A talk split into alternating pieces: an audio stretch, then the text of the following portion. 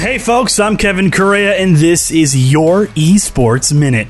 Bombshell video dropped by Call of Duty League Pro Huke, where he discusses his issues with Adderall addiction. In it, he calls out the lack of response and help being given by his teammates and organization on the Dallas Empire, the effect rumors had on his new teammates in LA Thieves, and the pressure he felt after winning COD Champs in 2020. He ends the video saying that he's sorry for calling everyone out, but we have to do better. Based on what I saw in the video and the effects Adderall has had on players not just in esports, but in traditional everyday sports, Huke's story will not be an uncommon one. The mental stress and pressure added on likely exacerbated the issue as well. And as an industry, we do need to be on the lookout for players in similar situations and pay attention to cries for help or just simply checking in with players from time to time. The open secret of Adderall use in esports and specifically in the Call of Duty League is not lost on Huke as he wanted to peel back the curtain a bit more on his situation. Currently, though, he says he's doing fine and no longer takes Adderall. The good news for Huke right now is that he is no longer benched from the LA Thieves roster and he'll be starting this last week week of online pool play before the Stage 4 Major gets into gear next week. Slasher will be joining him as a starter while the Thieves move Drazah and Venom to sub positions.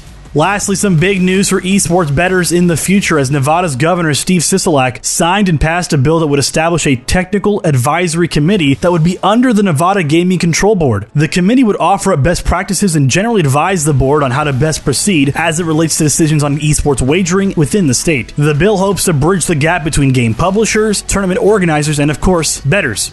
I'm Kevin Correa. That's my time, and that has been your Esports Minute. Follow us on Twitter at Esports Network and at Correa24. And be sure to visit esportsnetwork.com for more stories written by our great staff. We'll update you again tomorrow on Thursday.